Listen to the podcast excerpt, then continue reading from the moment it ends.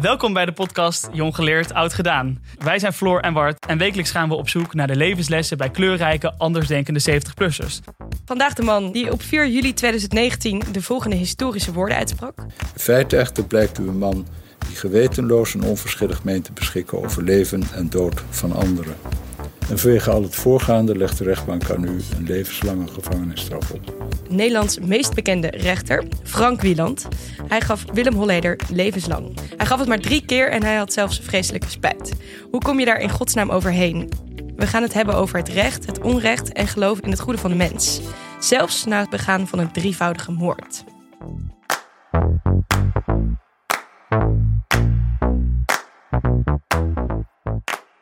Fijn dat u er bent. Ja, dank, u wel. Dank. Laten we beginnen bij de tijd dat u eh, net zo jong was als, eh, als wij zijn. Wij zijn nu allebei 25. Eh, weet u welk jaar dat is? Voor mij? Ja. Ja, ja dat eh, was eh, eh, 2000. eh, nee, dat was 1974. Ik wou zeggen, we hebben het hier. 1974. 1974. Ja, ik leef in deze eeuw, dat is een probleem. je moet echt terugstappen voor dat soort dingen. Hoe, hoe zag die tijd voor u eruit toen u, toen u ook 25 was? Ehm, eh, nou, ja, dat, was de jaren zeventig. ik eh, was begonnen met studeren in Utrecht. eh, en eigenlijk heeft dat hele decennium, de zeventiger jaren, in, in het kader van mijn rechtenstudie gestaan. Weet je, als je studeert, dan heb je niet zoveel ruimte voor veel andere dingen. Ik was niet heel erg geëngageerd. Was u aan het feesten in die tijd ook? Was Ja. u losbandig? Nou, dat vond mijn vader zeker, ja. Die vond dat ik er te lang over deed toen. En, en die heeft ook op een gegeven moment gezegd... eh, nu moet je afstuderen, anders stop ik met betalen. Hij vond het welletjes. Ik las ook dat u in die tijd eh, uit de kast kwam. Ik was zelf 13. Was het, een, was het moeilijk in die tijd? Nou, het, het, het was niet eens in die tijd, maar veel later. eh, ik leidde het leven wat paste bij mijn geaardheid, maar dat was allemaal heel verdekt. Daar moest je heel voorzichtig mee zijn, vond ik. Ik wist ook op mijn dertiende wat ik wilde, maar ik, eh, ik had waarachtig niet de moed om dat met iemand te bespreken. En waarom moest je daar dan voorzichtig mee zijn? Nou ja, ik was bang voor reacties. Eh, ik was lid van het eh, Utrecht Studentenkoor destijds. Ja, dan moest je toch altijd een beetje oppassen dat je niet buiten de, de, de gewone patronen viel, vond ik. Er waren wel mensen destijds eh, ook lid van eh, die vereniging die gewoon uitkwamen voor wie ze waren. Ik, eh, ik durfde het niet. Het was voor mij ook een reden om niet bij zo'n soort vereniging te gaan. Omdat ik dacht, volgens mij pas ik daar met mijn, met mijn eh, geaardheid is inderdaad ook helemaal niet tussen. Omdat het allemaal gaat over eh, vrouwen scoren en eh, dat soort dingen. Nou, dat, en dat, veel bier drinken. Ja, dat zeker. Dat laatste lukt wel, maar- Maar, maar, ja, oké. Nee, maar het viel, het viel wel mee hoor, moet ik zeggen. Want die mensen die, eh, die openlijk voor hun eh, geaardheid uitkwamen... die hadden niet zo gek veel moeite daar. Die werden wel geaccepteerd, al was het maar omdat ze gewoon waren wie ze waren. Ik- denk ook dat ik, eh, dat ik lang geaarzeld heb, eh, ook met, over wie ik was. En ja, dat hing weer samen met mijn opvoeding. Eh, mijn ouders, vooral mijn vader, moesten niet veel van hebben... Eh, eh, als mijn haar over mijn oren krulde, dan, eh, dan zei hij: eh, je ga naar de kapje, je lijkt wel een mietje. En dan zat ik daar nog dezelfde dag. Eh, dat vond ik eh, erg eh, pijnlijk. Ik, eh, Dus hij had veel invloed eh, op u. Ja, hij had veel invloed. Ik, ik heb ook heel lang gedacht dat ik het ze nooit zou vertellen. En, en, eh, Om, het, om ze te besparen? Of, ja, of- om ze te sparen. Ja, omdat ik, eh, het kostte me moeite om ze teleur te stellen.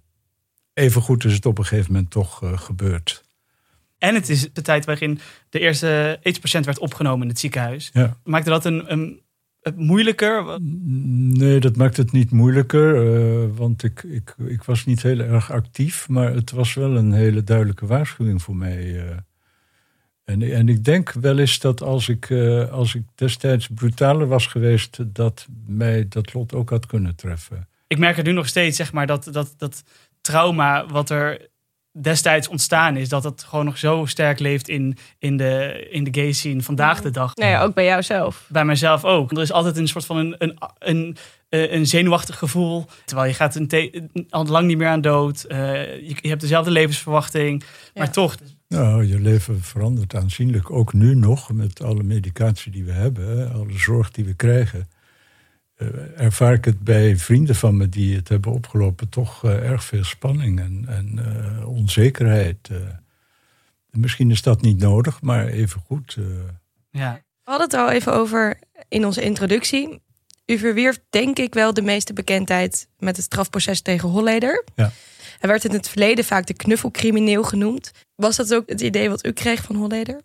Nee, dat niet. Maar je, je- ja, ik begreep het wel. Het is een, eh, een man met een hele vlotte Amsterdamse Jordaanese humor. eh, die hij ook eh, diverse malen heeft laten zien eh, tijdens dat proces. Moet er altijd ruimte voor zijn in een rechtszaak humor? Ja, ik vind dat er ruimte moet zijn.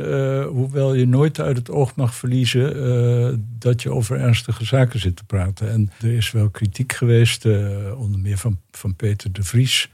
Die zei, ja, die voorzitter die, die, die laat zich nu de grapjes van Holleder aanleunen. En, En dan had hij het over u. en, en ja, dan had hij het over mij. En dan zei hij, ja, en hij maakt grapjes terug. En straks moet hij hem levenslang opleggen. En dan denk ik, ja, maar waarom niet? En zeker bij een ontkennende, een ontkennende verdachte is het zo dat, dat hij voor mij onschuldig is. Totdat de rechtbank vindt eh, dat hij zich heeft schuldig gemaakt aan de dingen waar hij eh, van beticht wordt. En gebeurt dat vaker dat je een persoonlijke relatie krijgt met een verdachte? Ja, dat kan zelfs in, eh, in één tot anderhalf uur. Ik, ik vind het wel eens jammer dat je mensen daarna uit het oog verliest. Soms zou je een kaartje willen schrijven. ik ben die rechter die op jouw zaak zat. Zullen we nog eens eh, koffie drinken en verder praten? Eh, Waarom wilde u dat dan? omdat het niet af was. Je, je kunt ze in ze verplaatsen. Ja, dat maakt dat je gaat nadenken over een positie. Dat je denkt, eh, eh, hij of zij zou eigenlijk dat en dat moeten doen. Eh, Je hebt het gevoel dat je iemand iets moet leren, iets moet, moet bijbrengen nog? nou, ik weet niet of ik, of ik zo arrogant zou zijn, maar wel eh, dat je mensen op het spoor kunt zetten hoe ze hun leven moeten leiden. En eh, ja, dat, Het lijkt me sowieso een vrij ingewikkelde situatie. Dat je enerzijds eh, empathie voor iemand voelt en, en, en een band met iemand ontwikkelt. En tegelijkertijd objectief naar de feiten moet gaan kijken en eh, iemand moet eh, veroordelen. Hoe gaat dat samen? Nou ja, dat, dat gaat. Het is eh, anders als de verdachte zegt: ik, ik heb gedaan waar ik van beticht word. Dan heb je natuurlijk ook een ander gesprek. Maar als iemand zegt: ik ben onschuldig, ja, dan is het gesprek anders. Hè? Dan, dan, dan ga je kijken hoe iemand in de positie terecht is gekomen. eh, wat leidde tot het handelen waarvan die beschuldigd wordt. Dus misschien juist ook belangrijk dat je daar dan in, in kan geloven. Omdat je anders, als je met een soort cynisme zou kijken naar een bepaald, bepaalde verklaring, dan kan je het per definitie al niet serieus nemen, natuurlijk. Nee, en ik vind als je dat hebt, eh, als je cynisch bent of arrogant naar de verdachte toe, dan moet je, dan moet je iets anders gaan doen. En je moet je openstellen voor de ander. eh, en en eh, er moet eh, gelijkwaardigheid zijn. Dat vind ik heel belangrijk. En is er dan ook ruimte voor medelijden? Ja, zeker. Ja, ja hou op. Eh, Dat kan, eh, dat kan heel onaangenaam zijn zelfs. Omdat eh, ja, je dan emotioneel bij iemand betrokken raakt. En de emotie is gevaarlijk omdat je je niet kunt permitteren... dat je tijdens een strafzitting onderuit gaat. Je, je kunt niet huilen. En die behoefte heb je wel eens.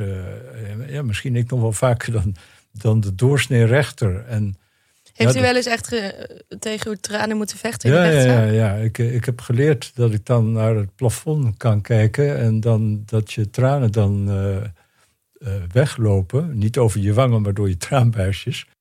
En toen u de eerste keer levenslang aan iemand gaf, las ik dat u in, in, in een kamer eh, Ja. Ook eh, aan het huilen was. Ja, ik was op Curaçao en, en daar doe je alle strafzaken in je eentje. Hè, dus daar zit je niet met collega's. En ik vond in dit geval dat, eh, dat de straf die de officier eiste levenslang eh, op zijn plaats was. Want de verdachte had ehm, drie keer iemand vermoord. Ja, drie personen eh, in, in dezelfde... Sorry, ja, dat bedoel ik. Ja, ja, nee, dat Had kan iemand ook. drie keer vermoord? Nee, drie personen en, en die waren vastgebonden en die had hij door het hoofd geschoten. Eh, het, het zat allemaal in de drugscene, eh die keihard is, zeker daar in het Caribisch gebied. En ik, ik had niet voorzien hoe de verdachte zou reageren. Wat zei hij dan? Wat waren de woorden die u zo raakten? Hij zei niks, hij liet zijn hoofd vallen. En ja, dan ben je ineens bewust van de macht die je hebt. Ik, ik zal altijd zeggen dat rechters geen macht hebben.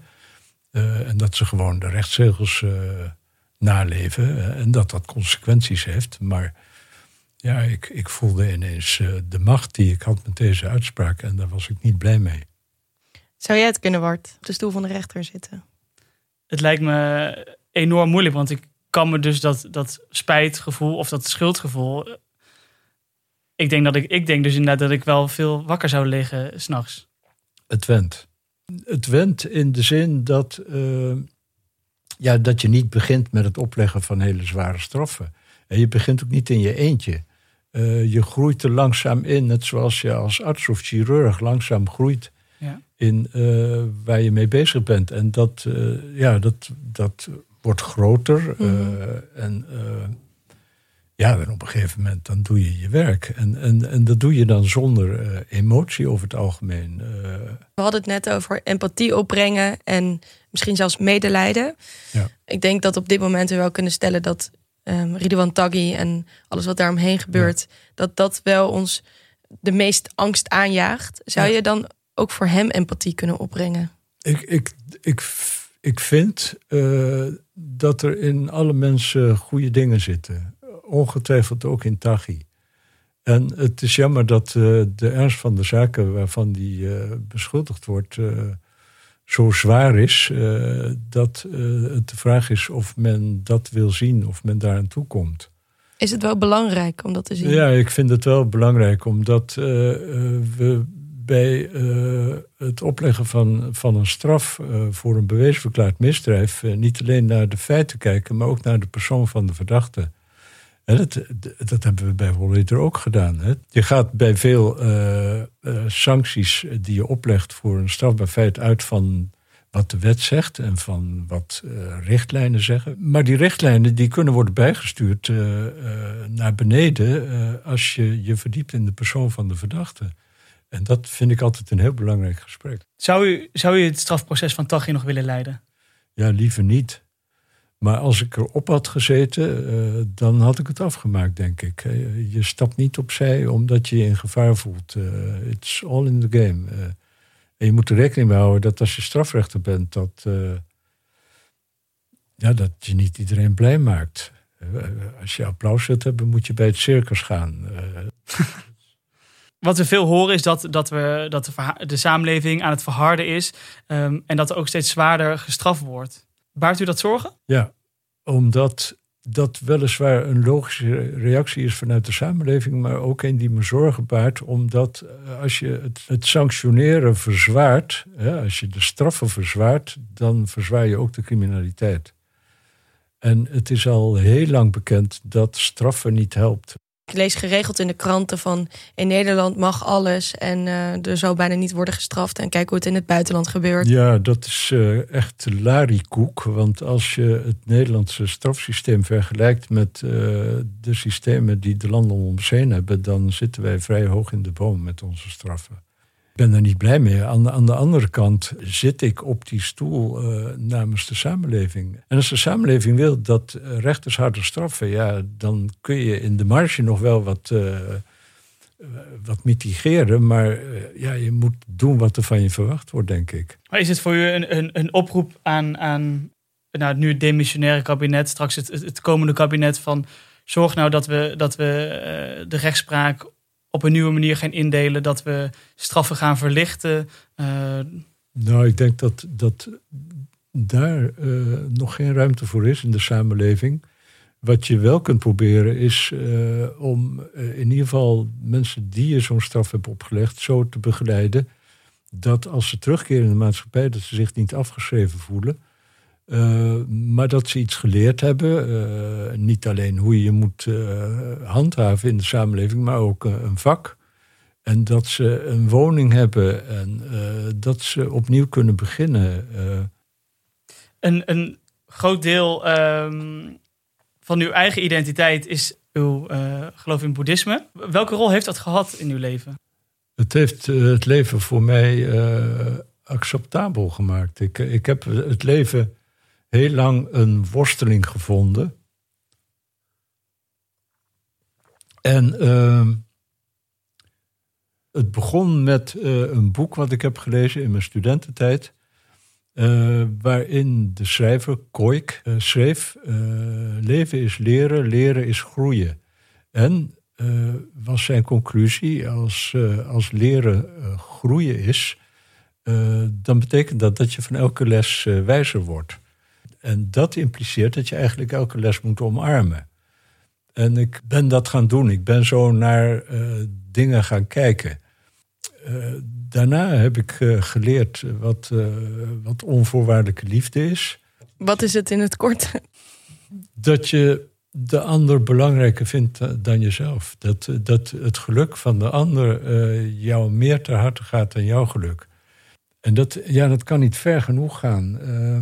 Je, je, ziet het vaak uh, in relaties dat ja, de man of de vrouw die, die voelt zich dan aangetrokken tot een ander. En als dat uitkomt op enig moment, dan barst de pleuris uit. Mm Terwijl je eigenlijk zou moeten zeggen: onderzoek het.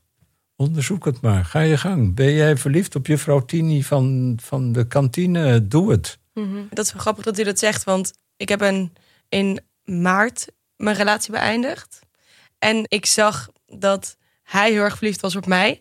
En ik, ik zag in de ogen zijn verliefdheid. En ik zag, dacht, ik heb dat niet. Ja, hoe, dat hoe jij dat voor mij voelt, dat voel ik niet. Dus toen het, uh, toen het klaar was, toen was er bij hem ook een soort van ja, uh, verontwaardiging van hoe kan dit nou? Want jij ziet niet wat wij hebben. Ja, ik, ik vind het heel integer als je tegen de ander zegt uh, dat de gevoelens niet wederzijds zijn. Want in feite zeg je dan: uh, Ik heb zoveel respect voor jou, als je wilt liefde, dat ik je gun dat je iemand tegenkomt die ook zoveel van jou houdt als jij verliefd bent op mij.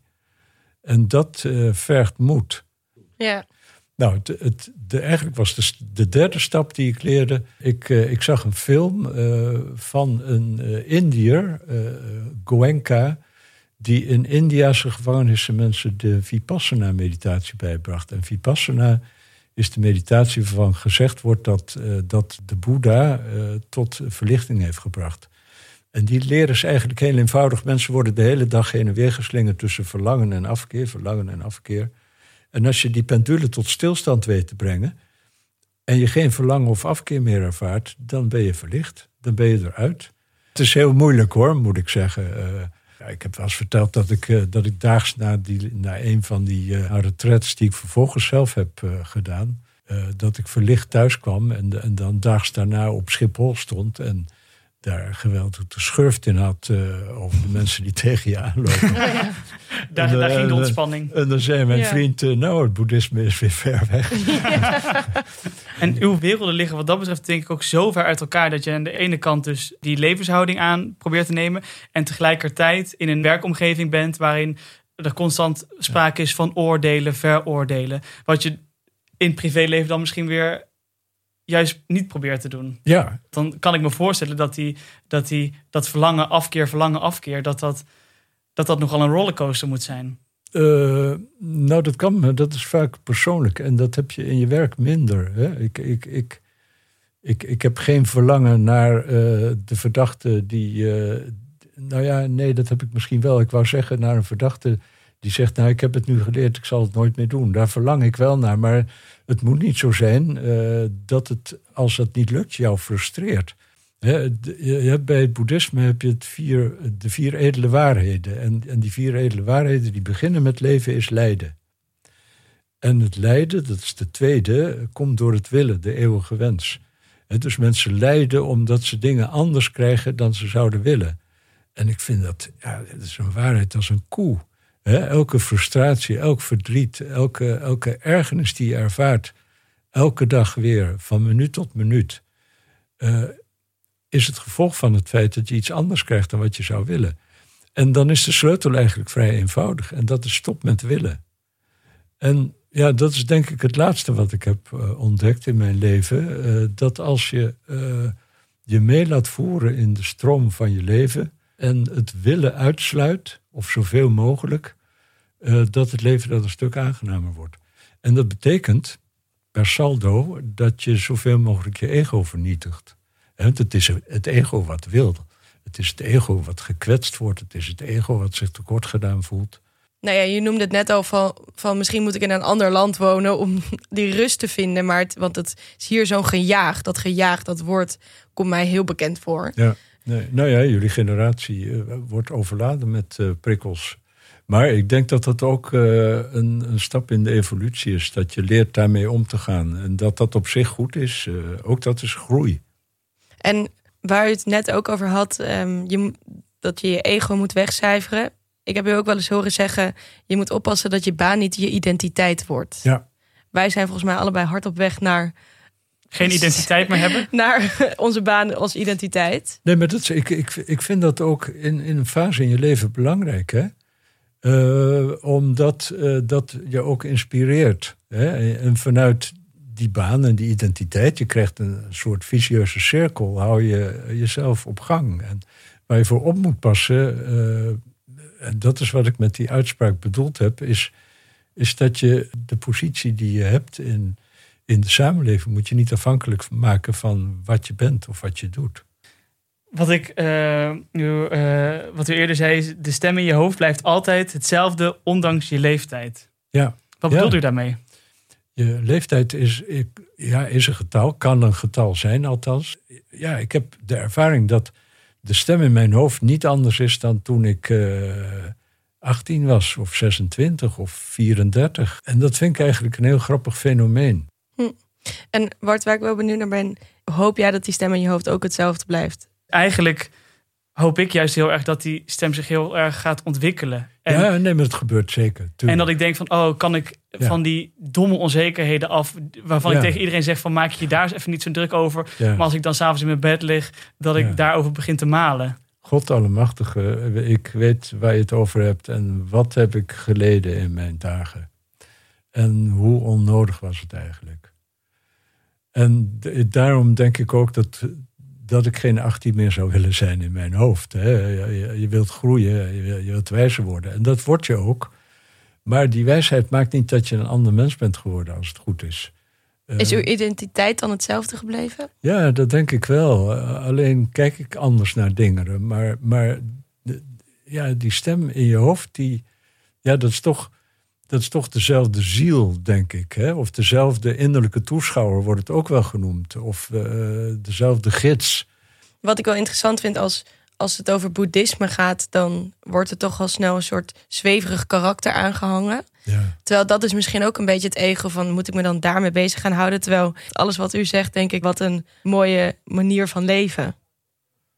Ja, het zal je leven in ieder geval een stuk uh, aanlokkelijker maken. En uh, uh, ja, ook zuiverder als het goed is. En ook, u zegt leven is lijden.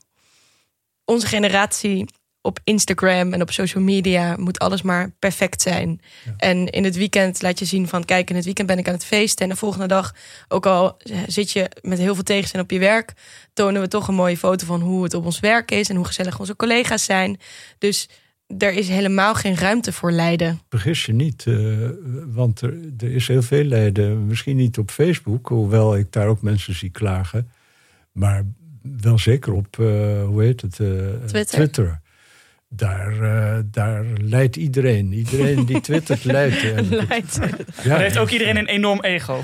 Ja, ja daar leidt iedereen ook aan egocentrisme. Nee, maar dat is, dat is een, van de kwaal van, een van de kwalen van deze tijd. En uh, dat vind ik heel zorgelijk. Iedereen is boos.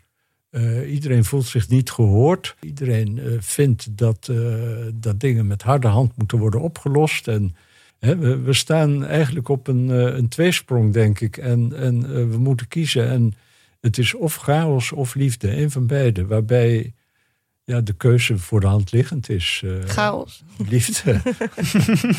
het is chaos. Uh, in die sfeer bevinden we ons. Ja. Maar en, volgt u het dan op social media?